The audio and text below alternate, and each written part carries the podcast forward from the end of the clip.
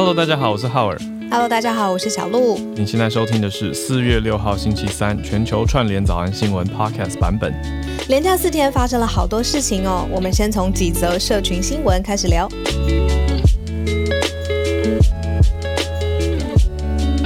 Hello，早安，大家早安。浩尔早安，大家早安，欢迎大家来到连假回来的第一天，全球串联早安新闻。嗨。Hey. 天天气还不错，我觉得蛮好的，让大家从长长的假期当中回来。那海外的听友，大家久等了。你是不是在想没有去看阿妹的演唱会？哎、欸，你怎么知道？天哪！这么明显吗？我朋友去看都那个赞到不行啊！我本来还好，然后现在变得很想去看，可是其实工作很忙。对，然后我看大家其实应该是抢票很很久之前就已经在做了，我就在想说，对啊，不知道花多少时间可以抢到位置很好的票，而且实名制听说非常的严格，所以一定要也有点难临时取得票券。那有一些人他们因为疫情的考量想要退掉的话，好像还是有办法去实体退票啦。所以听说有人是在现场排。还买就是现场排着等退票的人，赶快买，这样补位。哇，很死忠哎。是啦，可是我觉得那也、啊、也很风险，很花时间啊。讲到这个，我我可以分享一个小回忆嘛，就是多年前、啊啊、我去香港，嗯、我去香港红磡，那个时候要去周杰伦的演唱会，哦，因为台湾的没赶上，然后刚好跟太太想去香港玩。然后就啊天哪，什么时候可以再去香港？然后呢，就去香港红磡。然后那次非常奇妙，我们是在网络上买票的，不是黄牛，它就是一个二手票网。结果对方寄来的票的日期不对，但但是我们隔天就要飞回台湾了。然后我们是到演演唱会前才发现，哇天哪，这是隔天的票，这是明天的票，怎么办？我们就只好跟现场的 黄牛打交道。就是跟卖给他啊，然后再跟他买今天的票啊。对哦，就是那个情急之下必须要出一一招就对了，要不然要回来啦。没错，没错。对，然后真的是一个很很不容易的事情。但演唱会好看吗？还不错。哎，周杰伦 NFT 被盗哎 啊！你有看到吗？你想到连他那个 NFT 都被盗那？啊天哪！对啊，这周末这个连假发生非常多事，所以你可以跟大家讲一下周杰伦 NFT 被盗的事情。啊、哦，他被盗那个金额很夸张，就是就损失了之外，嗯、就是呢，我们之前其实早安新闻也播过的歌手，就是黄明志，他的 YT YouTube 频道也被算是骇客入侵嘛，因为我看改成俄文的脏话，没错，没错，十三年的心血，六十亿的点击，付之一炬。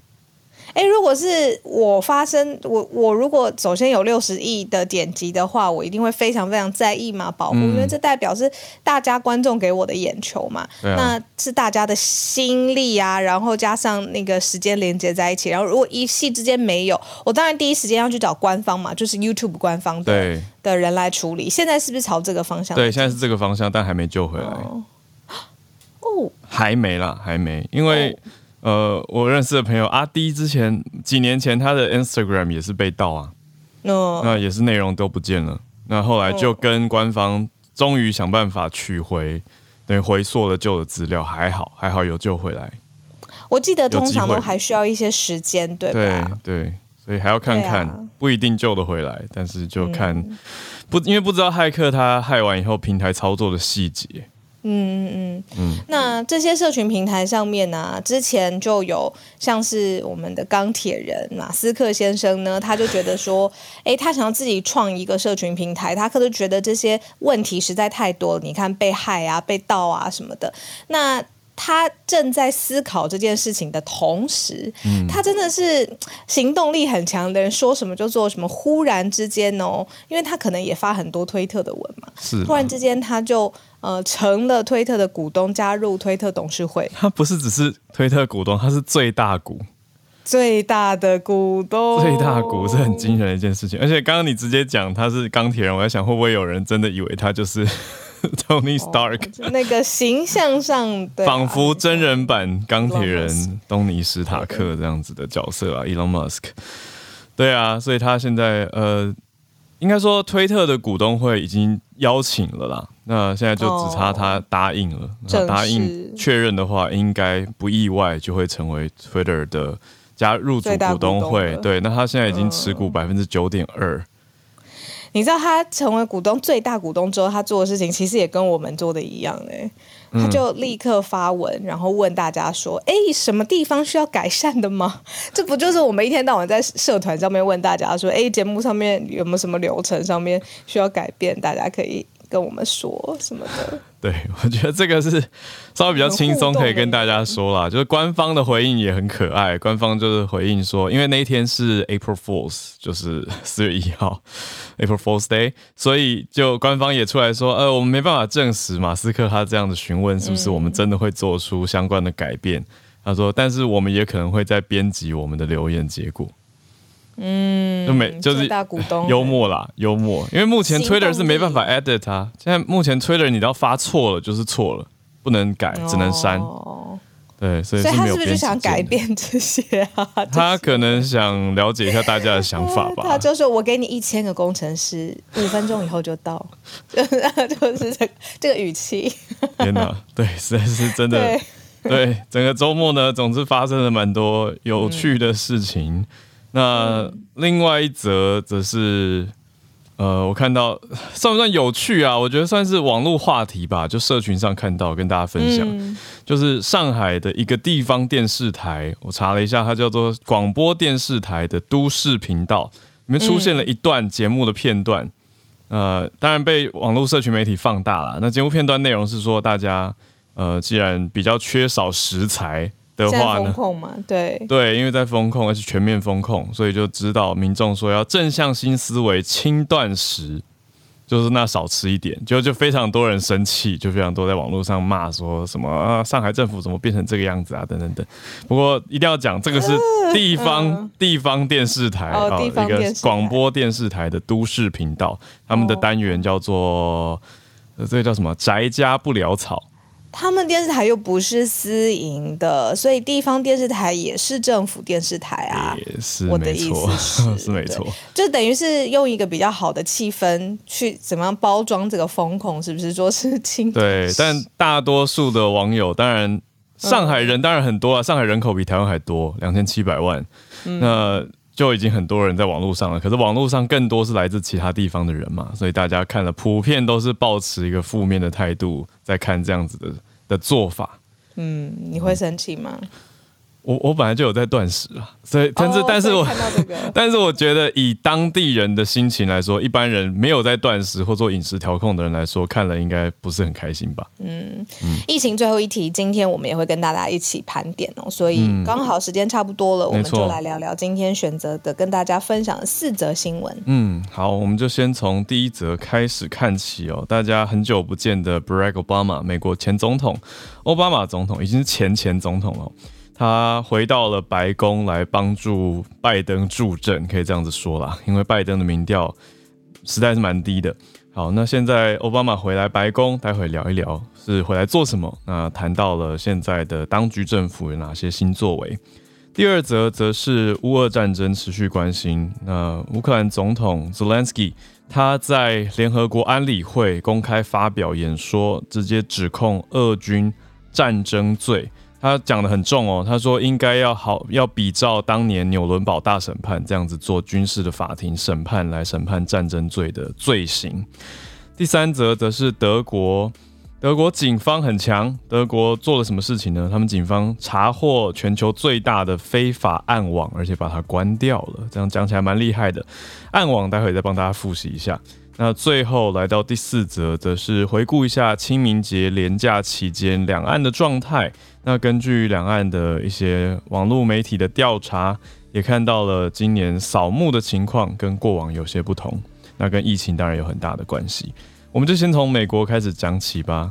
呃，奥巴马在任期间很有名的政绩是 Obama Care，这个 Affordable Care Act。Care Act，嗯，对对。那他这个等于是。偏向类似，呃，类似大众鉴宝了，不能说全民，但就是一个大众健保，嗯，比较你说普遍国民一般都负担得起的一个比较便宜一些些的健保。嗯，当然也有很多人觉得还是不够便宜，所以就会骂等等。那其中有一个所谓的 family glitch，就是呃有一个小漏洞吧，应该说让一些家户、嗯、说小也不小，影响到五五千万家户，说让他们没有办法运用这个法案，应该说没有办法运用这个鉴保方案，嗯、所以现在拜登当权政府是在做修正。那搭配着这件事情呢，嗯 Barack Obama 他也来到重回白宫，算是民主党对民主党人的支持啦，就来支持拜登。嗯不只是民主党人啦，就是算是、嗯、呃支持他前副手吧，因为呃奥巴马任内的他的副手就是拜登嘛，那他们那个时候自己、哦啊、呃感情都非常非常好，甚至好到什么程度呢？就是白宫的发言人有出来讲哦，觉得这个很很特别，嗯、他就说他们是真正意义上面的朋友，真的是朋友就对了啦，而不是华盛顿政坛上面的那种可能因为不是政治朋友，呃、或是对对对阵营啊上面而呃。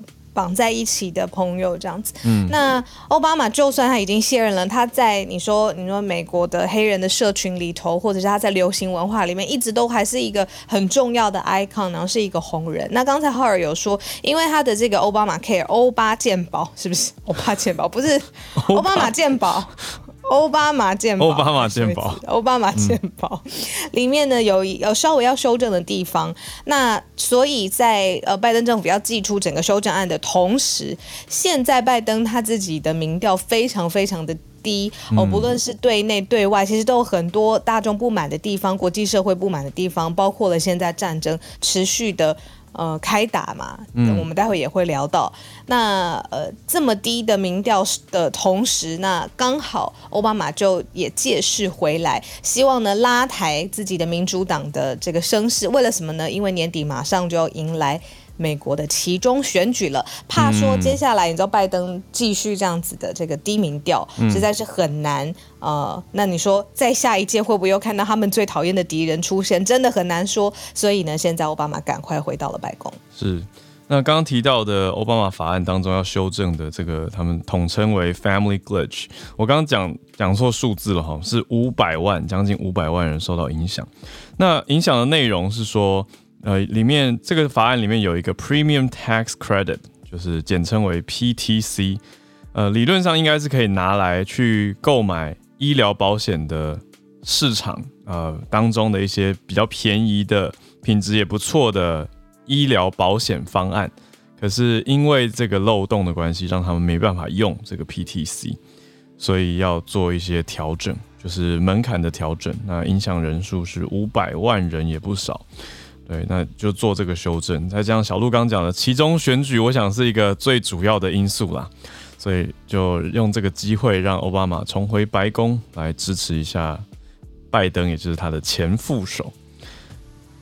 好，嗯、那，那这个是美国方面的消息。嗯、对，延续着这个，我觉得也讲一下美国对台军售。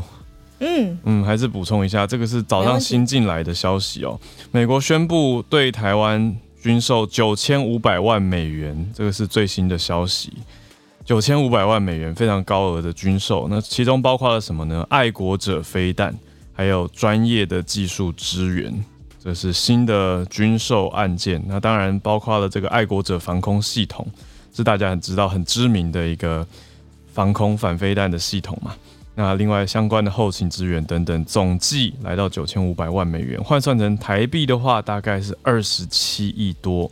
那这个是美国国防安全合作署最新的宣布，是美国国务院已经同意了，所以接下来会举办，呃，提供必要的证明，然后告知知会国会，所以接下来没有意外的话就会通过，而且会对台这边军售。那可想而知，就是台湾这边也会开始。因为是刚刚凌晨的消息，所以今天应该各大报也会开始有各种的讨论。嗯，那这是美国总统拜登上任之后第三次对台湾的军售案。那之前有达到一亿美元的军售案嘛？那这一次是在于二月军售，主要是爱国者飞弹的工程勤务跟飞弹的效能检测。那这一次是包括专业人员。要来台湾提供技术支援，所以都跟爱国者飞弹刚好有很紧密的连结。可是分阶段的军售，那国防安全合作署他们强调说，这个军售案是基于台湾关系法来加强台湾的军队现代化，保持可靠的防御能力。所以接续这个就是补充给大家。那我们再来讲到，真的是讲起来蛮沉重。然后美国政府军售，然后军方延续到乌二。那泽伦斯基现在最新在联合国安理会发表的演说，用词很重嘛，因为大家我想在连假期间多多少少也看到了。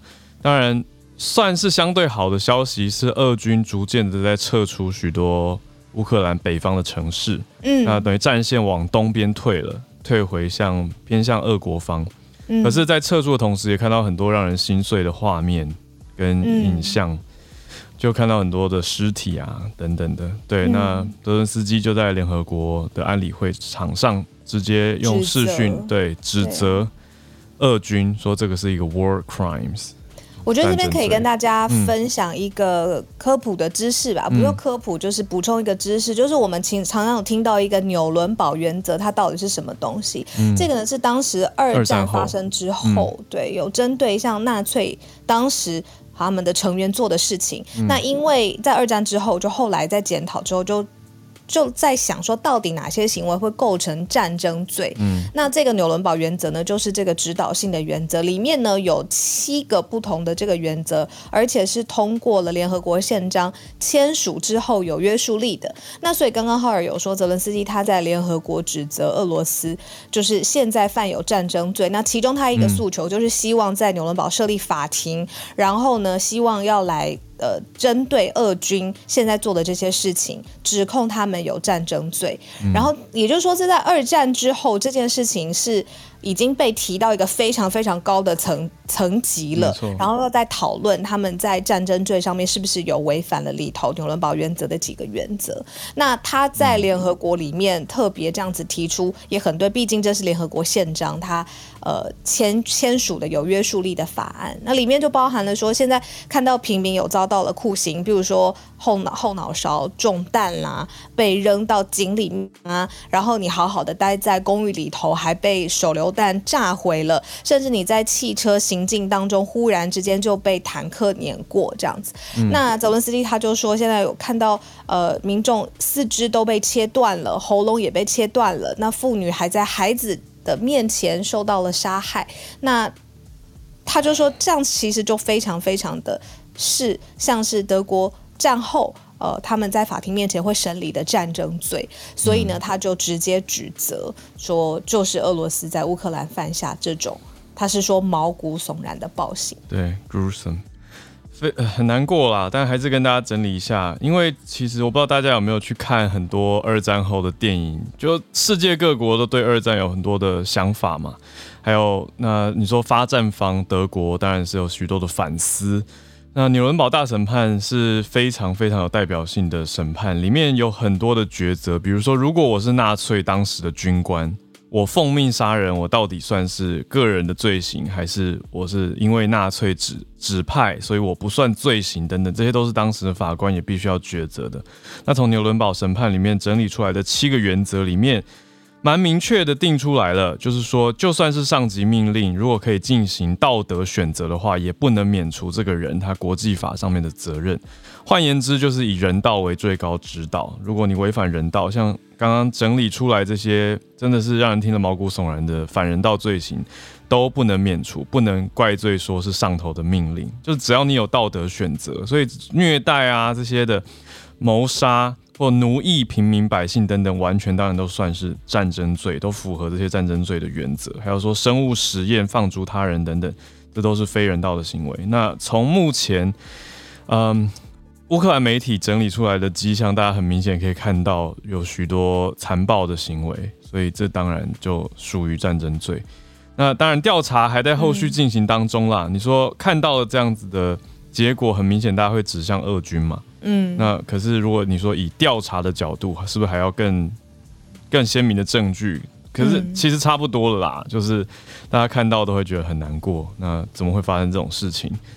嗯，就就就就让大家知道有这个事情。那嗯，我我我的看法是，泽文斯基到现在就是还在持续的努力当中。那当然就是在他的国家保卫上面是一回事情，那在国际上面他也。你看他出席各种国际上面的，嗯、呃，你说会谈或者是通过视讯的这个方式，嗯，那一度有说哦、呃，他没有在奥斯卡奖现身，但是他在艾美奖现身了，对，那当然都是为他的国家还在持续的在吸取国际上面你们说呃捐赠的钱物资或者是表态上面，其实他现在到现在都还在努力，这个是我看到的。那他这个努力层级。到了联合国，希望就是可以呃用以前就已经二战时候留下来的宪章去控诉呃俄罗斯他现在的罪罪行，没错，在，在他的立场，没错，安全理事会，而且讽刺的是，俄国也还在安全理事会当中占有主要的一席。嗯，呃，另外补充一个是泽伦斯基也提到，乌克兰接下来的方向会是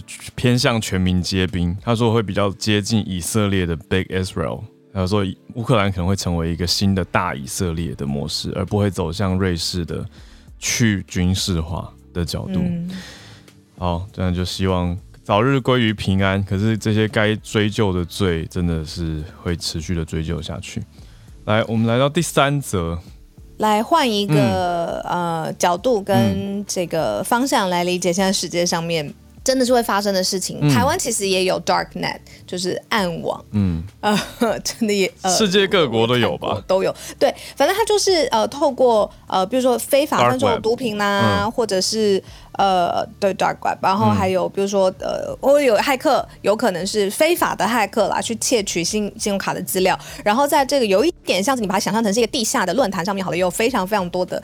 资讯在流通，那有真真有有真有假这样子，可是它都会很明显的牵连到犯罪的行为。嗯，好，那我们来看德国警方就有说，现在呢，他们关闭了全球最大的非法暗网市场，叫 Hydra，嗯，它里面的德国境内伺服器，哦，Hydra，对，嗯，哦对，然后呢，他说呃查扣了大约新台币七亿元的。呃，比特币当然就是换算下来了。嗯、那因为它这个都是跟网络，尤其是跟骇客啊、新资料啊、新资讯很有关系，所以它里面的这个当然也是虚拟货币居多。嗯，那主要它的原因就是因为它来服务呃俄语的市场客户，那贩售毒品之外呢，还有呃交易被盗的信用卡资料，然后还有。伪造身份文件，所以你说那个 Hydra 的这个形象其实是有一点的啦，就是什么都能够做就对了。当然很多都是非法的交易这样子，里面还有超过快两万个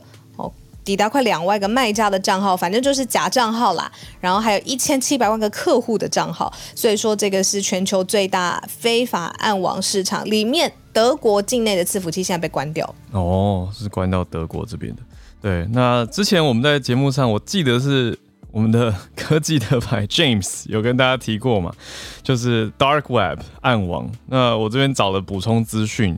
我们如果把网络世界简单三分的话呢，就可以分成表面的网络 Surface Web，就是我们平常在上的网站。那中间层叫做 Deep Web 深网，在深网里面可能包括了医疗资讯啊，还有一些科学科学的报告，还有一些比较隐秘的资讯，跟很多财务的记录，就是你。不透过骇客手段是没办法进入的，有管理层的这个网、嗯、网域，那叫做 Deep Web。那再往下一层才是最深的，叫做 Dark Web。那比较有名的就是对，比如说 Dot Onion 洋葱啊，或者 Tor 这个 Tor 这个浏览器，很多人是用 Tor 这个浏览器，我们也曾经讲过嘛。它透过这个浏览器可以进到 Dark Web 这些一般比较难以追踪的地方，那里面可能就有一些非法的。行为通常都躲在暗网里面。那现在德国警方破获的是一个全世界最大的非法暗网，那它是关闭德国境内的伺服器。哎、欸，我要给我的好伙伴跟团队拍拍手，可以自己给自己节目拍拍手吗？我觉得我们连假回来，嗯，第一天资讯量很齐备，耶，就是不仅就是有很多题，就是轻松的新闻题。嗯，题，然后每一题我们呃现在在分享的，包括马上就要第四题跟大家分享。嗯，我觉得资讯量比平常都还高一些。真的吗？战战兢兢啊，战战兢兢。哦，好好好好，上紧发条。谢谢搭档，谢谢搭档。对，很怕那个廉价就松掉了。我们继续努力。发条。对啊，因为之前跟大家预告过嘛，我们早安新闻在筹备酝酿接下来的一个改版，嗯、所以嗯，在在我们准备好再跟大家说。对，那大家可以先来订阅我们的 podcast，链接已经放在房间上面了。但大家也可以用旁边的那个讨论室，嗯，room chat 来讲讲，是不是今天有那个资讯很轰炸的感觉？那会不会太多？一大早就听到这么多啊，什么纽伦堡原则听不进去，食不下咽的感觉？如果有这种感觉的话呢，也可以留言给我们，让我们知道一下这样子的资讯的分量。好，对啊，同一时间我们就来聊聊第四题喽。好，我们来到第四题，就是两岸的状态。因为疫情的关系，两岸有各有各的政策嘛。那我们看到的是中国的清明扫墓人数，如果以网络的几大大家都听过的知名网站来调查的话呢，综合下来登记的扫墓人数比去年减少了百分之七十四，减少蛮多的。那这些网站很多大家一定也听过，就是西城网，当然对岸是发携程啊。好，那同城啊，还有。比如说春秋啊，还有马蜂窝这些大家都听过很有名的旅游网站的数据显示，清明小长假的出游明显变少了。那近距离的本地出游也变成了一个主流的状态。所以根据这些调查，大家可以看到扫墓人数减少许多。那另外一个比较有趣的是，我看到对岸的网路扫墓增加了，比去年多了百分之一百九十，激增百分之一百九十二。嗯嗯嗯，就显示出大家对于疫情的担忧跟反应啦。那对台湾来说，我看台湾这边的扫墓状态是并没有特别明显的减少，应该是有有减少一些。可是这几天的疫情的确数字都增加了蛮多，也让大家有点担心。所以待会来跟孔医师连线，看看大家应该要注意什么东西。那大家知道，就是其实最近我非常努力，努力真的是。只能这么重复两次，努力在做挑战最前白，就是五分钟嘛。嗯嗯嗯。那我们这个星期会推出，就是中国为什么到现在，你知道世界往前走的时候，还是要维持清零的政策？我们特别要解释这个原因，这、嗯、是它有原因的，不是说因为它一定要这样或非得这样子。中国，你知道为什么？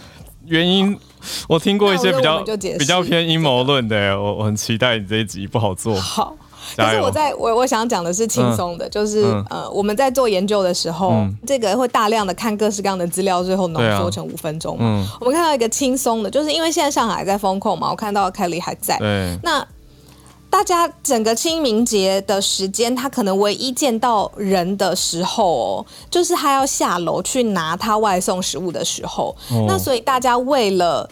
呃，或者是被那个这个快筛 CPR 呃 PCR，sorry PCR 的时候，嗯、那他为了就是给那个来做检验的人员，或是跟人有接触的时候有一个好的印象，嗯，他就会穿上他最厉害的衣服，然后带上他的名牌的。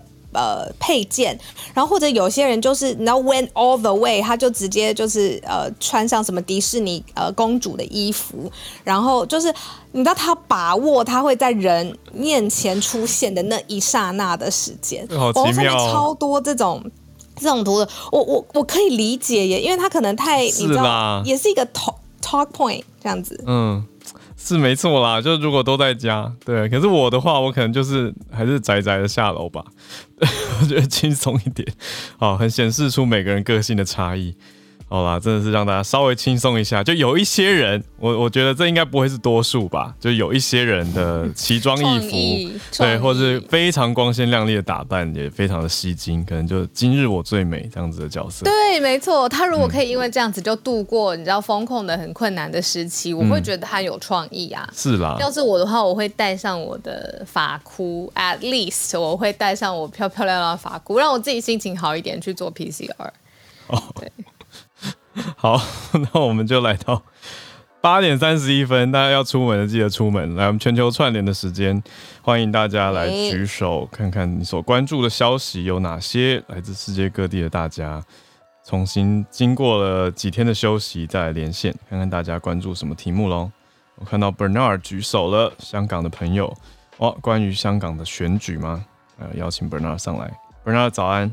早，嗨。哎，大家早安！就呃，这个周末就最香港就讲的比较多的话题，就是林郑月娥宣布说她自己不会再呃参选下一任的行政长官的选举，就也是表示说她在这一任的行政长官结束之后，她就会结束她四十二年的政府的服务生涯。嗯，所以它主要的原因就是说，他是以呃家庭因素为优先的考虑。他就说那个广东话就说高中要翻屋企，就是时间够了就要回家了。嗯，他对于就是这个已经服务的一段时间，就家人就以家人为首先的第一因素，嗯、所以就推下来这样子。嗯、然后在这一任里面就发生了很多事情，大家应该也知道说那个就是反送中的话题啊，还有这个疫情的大爆发、啊，还有呃。就这这两个主要已经让他整个的那个民意的调查已经就大降到不行的那种状态。嗯，然后其实我想要分享的就是一个香港的一个很有趣的一个政治的现象，就是在香港的过去的四任的行政长官，其实只有两就是传统的公务员出身的，就是我在这里写到的这 AO，就是。Administrative officers 政务主任出身的，嗯、就是基本就以前就是很多人当时候想要进香港当公务员的时候，他们当了公务员了，他们就会在那个在政府里面就会做了很多不同的部门，以他做做不同的职务这样子，他不是像。找工作这样，它不像工作项的，就是哦，我有什么才能，我就要去某一个部门这样子。在香港的话，这是公务员的话，只有有两种，一种就是 AO 跟 EO，政就是 Administrative Officer 跟 Executive Officer，政务主任跟行政主任。嗯，他们的起薪点，这呃 EO 的话就比较低一点，大概是台呃港币三点一万，这是台币的十一万起薪。A O 的话呢，起薪点是呃港币的五点五万，大概是台币的二十万。嗯，所以在里面的工作的话，A O 可能就会做一些呃政策的参制定啊，然后资源分配等等的，比如公务政、公共政策啊，或是那种民政啊，或是监察啊的那一种。E O 的话做的是比较是那种很行政类的人力资源啊、财政管理啊等等的。所以其实他们两个工作也是呃。的试用期都是三年，所以你在三年里面你就走到不同的部门去工作。所以对于他们来讲的话，他们比较是比起专才，他们是通才，所以他们作为那个很多的东西他们会学习，然后中英文也是不错的。所以你看，那英真月娥其实他的英文也是那个他的英文 level 其实也是不错的。但是他们有一个问题，就是说，因为公务员在政府的公务员，他们比较多是他们第一不是他们不是专才，然后他们那个就是政府的那种各你要批东西，就是也是要一层一层一层的上去。嗯，所以有时候在之前，在呃一九九八年的时候，他有一个呃就是新机场的一个没我不太记得那个新闻，但是这是是因为那个新闻就是让那个。问责制度，所以那个时候那个，因为那个时候没有问责制度，因为也是一层一层一层的，所以也不不能说 blame on 谁是负责。所以之后在香港，在二零零几年之后，然后就开始就做了一个问责制，官员问责制度。从那些高级的公务员的话，都是那个行政长官然后去呃批准的，所以让他们去有那个负责任，就有一个政治问责的制度。然后当时候也是很多都是那个就传统公务员出身的，但是呢，又因为林郑月娥的那个退下来，然后之后呢，现因为现在有呃在香港的呃是风潮，现在是那个对于下一任的行政长官是谁呢？就主主要是有两个，一个就是警官出身的李家超，这呃政务司的司长，还有另外一个是有会计师背景的财务司的司长。诶，陈茂波是他们两个都不是那个传统公务员出身的，所以对于这个以前当当时候比较多是那个 AO 管制的那个制这个现象呢，可能就会就会可能就会变成没有了。可能如果是那个李家超的话，可能就是用五官来变成是行政长官的话，嗯，可能对于他之后在那个国安法或是什么的那种的。政治的压力下可能会更强，因为大，因为中共政府可能对于就是言论，这言论的那个控制还是会比较多，因为对于人反对的声音也是比较多，所以呃，所以。所以，我们我们可以看到这个新闻，以前传统公务员的，现在会当上政府的这种高级的，就是管理人员的话，可能就会越来越少了。嗯，然后，嗯，对，所以就这个，我这个行政长官的提名期也是继续在执行嘛，到十月四月十六日，所以我们就看说，呃，谁谁会当上那个行政长官了。但是，我觉得对于香港人来讲呢，其实。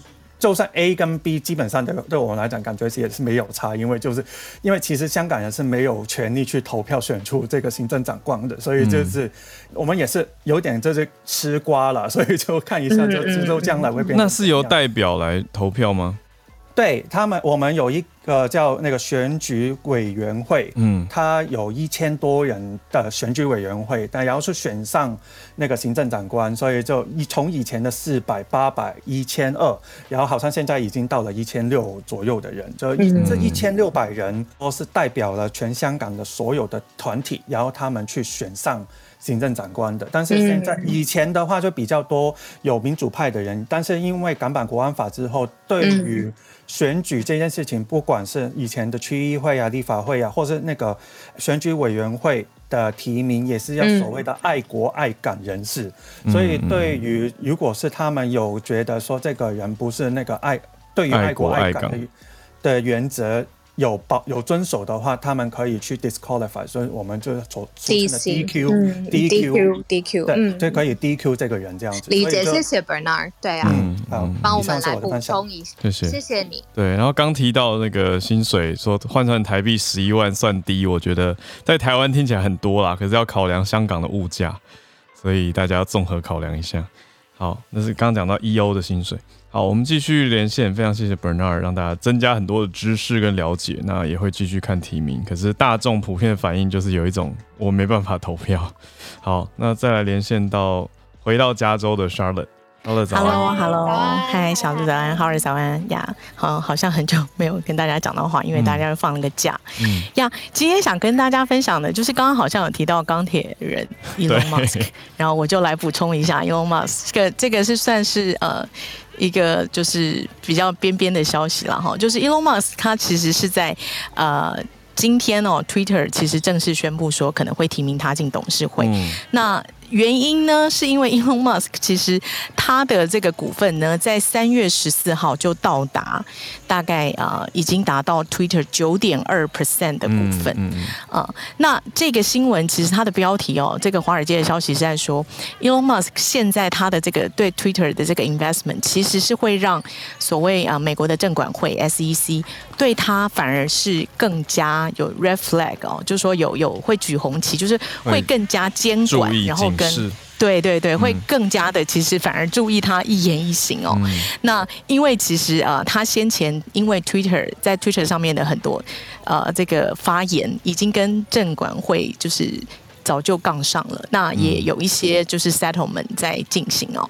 然后他其实之前有跟法官就是算是抗告吧，就是在抗议说，证管会其实是规定他哦，有点像是说要求他 require 他在这个所有的这个比较重大的跟 investment，他觉得。是不是相关？这个有点难判定哦。但是就是说他在 tweet 很多之前、嗯、pre tweet 他是需要那个 lawyer approval 的哦。就是他其实每一个发发言之前，如果是跟公司所有的公司或者是投资消息相关的东西啦。对对，任何会影响所谓的股票买卖行为的，嗯、甚至经营权行为的，都需要经过这个律师同意哦。那他当然就是跟法官讲说，就是啊、呃，他他要抗议这件事嘛。然后他也在 Twitter 上面有很多反制哦。他其实就在讲说，究竟 Twitter 上有没有言论自由呢？大家来投票吧。然后呢，呃，What's the consequence？哦，这个 consequence 很重要哦，请大家 please carefully vote。这样，嗯、就是他他其实就做了很多类似。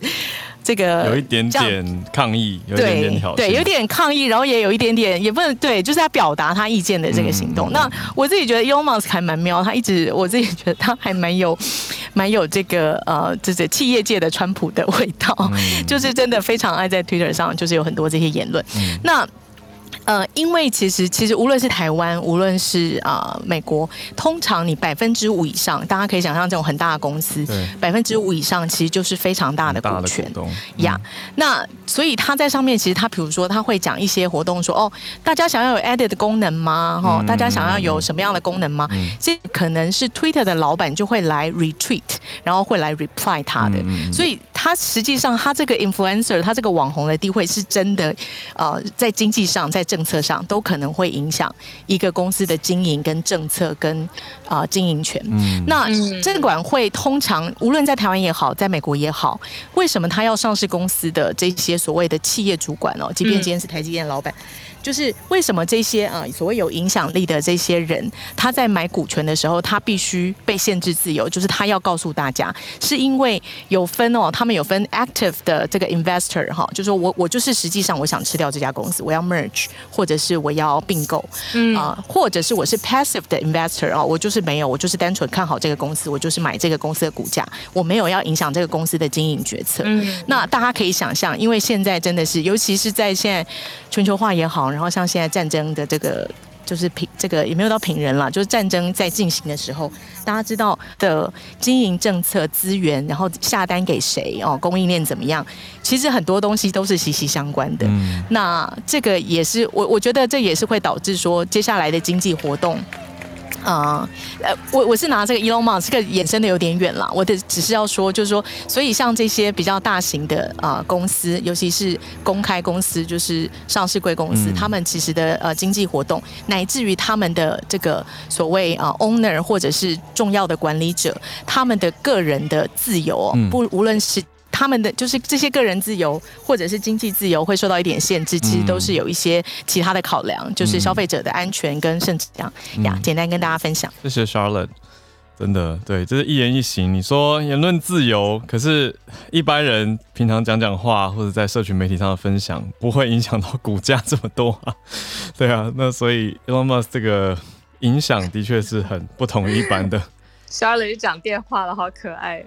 对啊，然后他刚刚也有说，投资也分不同类型啦，有这种他投资了之后，他就是要影响公呃公司未来营运方针。嗯，invest influence。那也有，对，他完全就是要看他的这个、嗯、呃股价的上扬空间。对，好，谢谢 Charlotte。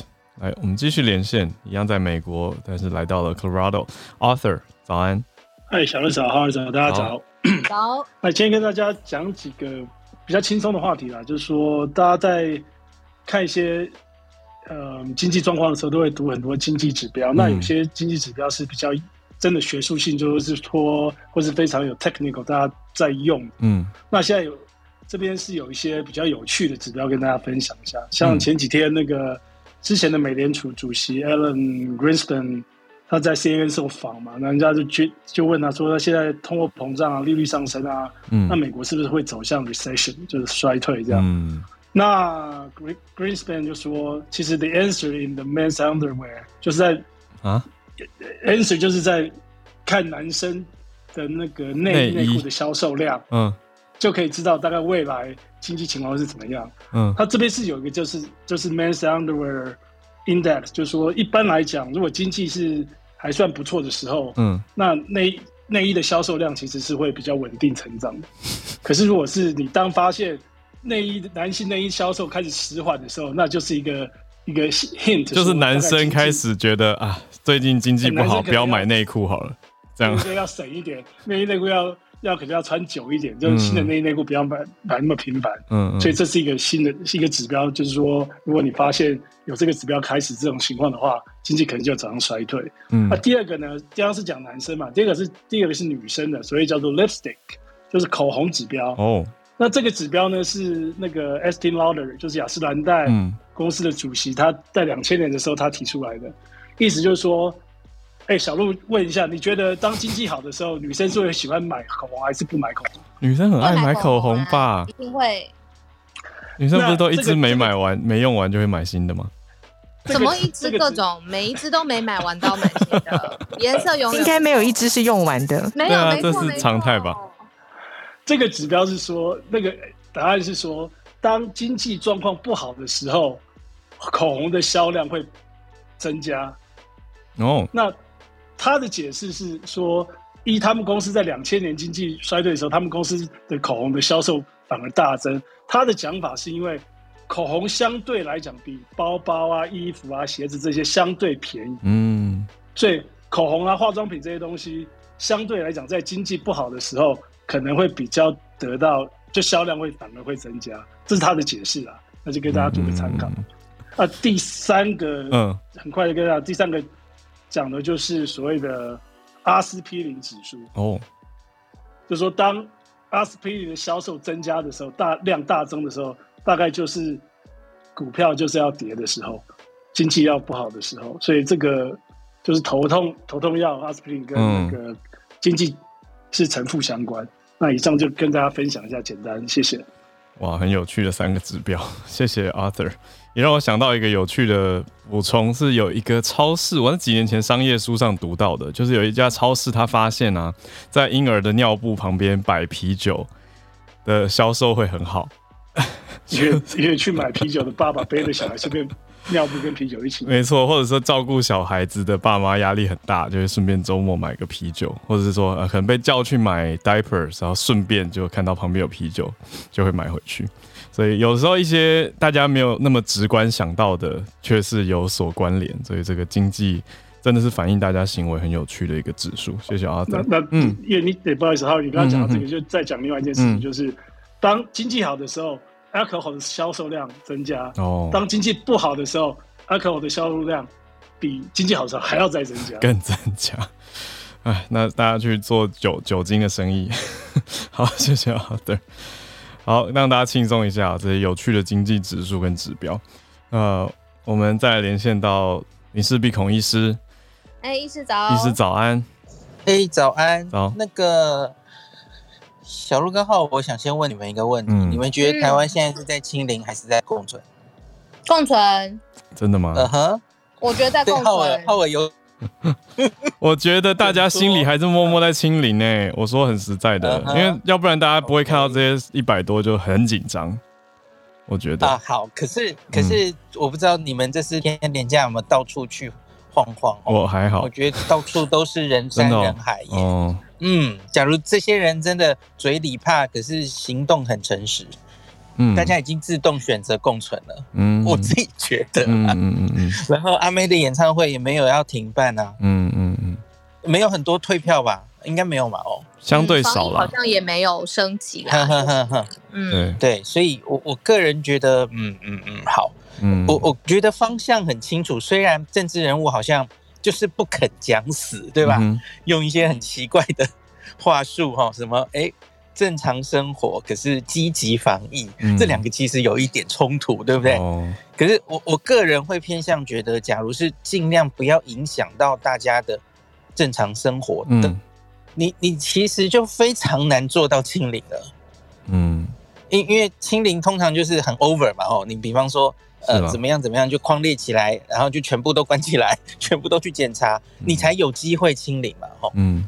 那所以我，我我个人是这样解读的啦，吼。嗯。那那我稍微讲一下台湾这这一个礼拜，可是数字上可能会让大家起起伏伏的哦，因为从最近八日哦，从三十三例、五十六例八十七例、一百零四、一百零六十、一百八十三，直到前天稍微降到一百三十三，大家好像以为。可以松一口气，可是昨天又到两百一十六了哦。嗯，那我觉得这个起伏的原因，部长自己也有讲，因为在春那个清明节期间送检，假日的时候送检量在一百三十三那天特少，只有两万一千个检查哦。那昨天又回到两万五了，所以就稍微上来。那在前几天在放假前，其实一下检测量大概都有三万到三万五之间。那所以，因此可能还要再看一下哦，特别是现在廉价回来了，大家知道连假大家有南来北往嘛，吼，搞不好会又增加一些呃传染，所以现在开始这个检查量可能也比较恢复之后，这几天的数字是非常重要的吼。那我一直在看一件事情是，我们出现了指数型上升了没有哦？我我觉得还好哎。因为因为你看这个增加的幅度哦，八十七、一百零四、一百六、一百八十三，其实都是增加一点点。你你要去看别的国家，Omicron 一旦进去大爆发之后，它的数字是怎么标的哦？嗯，我们完全是小巫见大巫了哦。你你去看农历过年之后的韩国、呃香港，呃数字不是这这么一点点而已哦。那所以我，我我觉得我们还没有到 Omicron 在。造成的指数型上升，很明显这是被压制后的结果。嗯，就我们还是在努力的追嘛，努力的意调，努力的框列。嗯，然后目前目前应该还是有控制住的哦，没有放任让它直接就很，这这很明显，一定是有被压住的哦。嗯，只是到底可以压到什么程度，有没有可能意调会追不上？嗯。这个是重点，因为这三天我发现每每天公布的啊、所有案例中，哦，前天、昨呃大前天都有大概有五十例是早上刚刚确诊，还来不及疫调的。昨天好像已经八十例还是几例，我忘记了。然后是以新北市为主，因为假如你现在以台面上确诊数字哦，前前一个礼拜可能是。基隆，大家比较担心基隆。嗯、那这几天新北开始多起来哦，嗯，所以新北有一点，呃，有一点来不及疫调的感觉哦，嗯，那所以这个下去会怎么样哦？那另外是可以提供大家一个目前检测的阳性率，因为因为很多人又有那种声音了，这两年来不乏这种声音说，哎、呃，你台湾就是你一天了不起能做几个 PCR？那人家什么什么地方 做了多少，他们才捞出这么多人？哦，那这个说法合不合理？用 PCR 阳性率来看就很合理，嗯，因为 PCR 阳性率是看你到底这个地方在现在这个状况下，PCR 检测够不够的一个指标，哦，对，比方说你做一百个，然后有五个阳性以下的话，应该就是你分母做的够大。检测检查做的够多哈，嗯，那我们目前全台湾或是最严重的基隆跟新北这一个礼拜，这个阳性率大概都是千分之五上下，蛮低的，对对，蛮低蛮低。嗯、我我给大家一个参考数字哈，哎，大家看新闻上好像觉得，哎，日本不是现在已经在开了，对不对？嗯、那个比较下来了哈。大家住在日本的朋友可能根本觉得也也没无感了哦。可是东京这波奥密克戎疫情最严重的二月中，嗯，它七日 PCR 阳性率曾经最高到四十一点二啊，百分之吗？对，四十一点二，验十个就有四个。然后呢，即使是现在，嗯，他们现在。慢慢下降，然后又有一点上来，大家担心可能是 BA two 了哈。嗯，即使是现在，我昨天查资料的时候，东京的阳性率还有三十二点五，哎，嗯，每测十个就有三个，嗯，对他们其实已经就习惯了，这个就一直这样子哦，嗯，那所以我觉得跟别的国家相比哦，跟呃我们的第一个，我们 PCR 目前这个时点，我不知道以后会不会再爆发了哦。可是起码这一阵子我们 PCR 做的是够的，然后呢，呃，我们的盛行率很明显还是低的哦。嗯，所以我动辄就看到这几天的报纸在说什么台湾疫情大爆炸、大爆发，然后新北基隆重灾区，我都不知道你们到底在写什么哦。下太重的标了。重灾区是什么意思？我们现在到底有几个重症、几个死亡？嗯。嗯，五个中重症，好，已经累积快两千人确诊嘛，吼，嗯，就五个中重症，目前一个死亡啊，这叫重灾区吗？嗯，那 那可是有一个问题就是，哈，我要提醒大家的就是，哈，嗯，那个奥密克戎这个这个病比较麻烦的，就是它不是用呃重症死亡的几率，它它是变低的嘛，对，可是它一开始会用轻症瘫痪你。瘫痪你的医疗？为什么轻症会瘫痪医疗？意思就是因为我们还没有在走居家养护吗？没错，我正要讲这个，嗯、因为昨天部长也碰了这个题目嘛，嗯、就是轻症无症状很多，对，可是在什么样的国家会遭大的冲击？大家看一下上海现在发生的事，嗯、还有之前过年那个时候香港发生的事，嗯，还有台湾，还有新加坡去年九月发生的事，嗯，因为我们这几个地方都是之前几乎是以清零为，呃，一直做清零嘛，哦，没错，很习惯把病毒挡在外面，对，所以就是你一有确诊，不管三七二十一，就是要关起来，不管是去医院，不然就是去集中检疫的地方，嗯、可是你在大量轻症出现的时候。你你哪有那么多地方可以关？即使你去做方舱医院，现在上海的方舱应该也快关不住了哈。那所以就是你你你，然后香港过年的时候发生的事情，就是轻症去挤爆了医院嘛哈。嗯，那个住院的人全部都被轻症，然后真的需要呃生病要照顾的老人家，也不只是新冠的病嘛，吼，反而在急诊住不了院。那台湾当然我们有开始轻重症分流，可是现在也开始有一些压力了，哦，特别是在基隆、新北这些地方，专责病床有一点点快满了，等等的话，要要开始往外送，哦，所以轻重的轻重分流。就是其他国家早就已经习惯了确诊无症状或轻症或是没有高风险的人，其实待在家里就好，他们早就习惯了。所以这样子的国家，他们在这一波 Omicron 来的时候，反而适应的比较好。因因为医院反正就是最重要、最需要治疗的重症或是有风险的人才会去住院，他们早就在 Omicron 来之前已经是这样运行了。所以没有什么适应的问题，可是我我觉得这一次我刚念的这几个地方就会有一点适应不良哦。嗯，那所以部长昨天有被问到了哈，台湾有没有可能会取启动这个国外已经习以为常的居家疗养？那部长是抓我们可能每天大概上一千五百例的时候，嗯嗯，我们现在的什么极检所啊、呃防疫旅馆等等的这个。capacity 可能会 over 哦，没有办法，所以只得启动居家居家疗养哦。嗯，那那个我觉得应该不可能是全台湾一起，因为每个县市这个疫情当然是有高有低。那我其实有偷偷问过罗父了哈，因为 一直都都有规划，假如真的最严重、人数最多的时候，你不得不启动居家疗养了哈。那他说，那可能现在看现在的数字的话，也许新北会最先需要这样子哈。嗯，那毕竟你假如有太多轻症无症状，可是你已经没有安置处所的话，那我们之前的做法就是往外县市送嘛。好，不管是外县市的医院的隔离病房，嗯，或是外县市的集中检疫所，可是问题是，那那你这区。中间其实都是舟车劳顿，都是人力，对不对？嗯。然后送来送去，你在这个送的中间不会有感染传播的风险。嗯。呃，然后你你塞塞满了外县市，可是外县市自己搞不好之后疫情也会增加呀。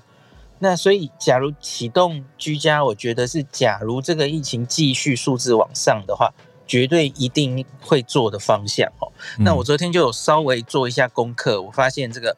像是韩国、日本那个居家已经都行之好好久了嘛，吼，那所以他们都有很好的 SOP，然后比方说线上问诊，嗯，然后诶、欸、呃要要可以开处方，然后你的家人帮你去拿药物哦，然后会有防疫包，嗯、那防疫包就我看到韩国有有住在韩国的人分享那个收到的防疫包大概有什么样的。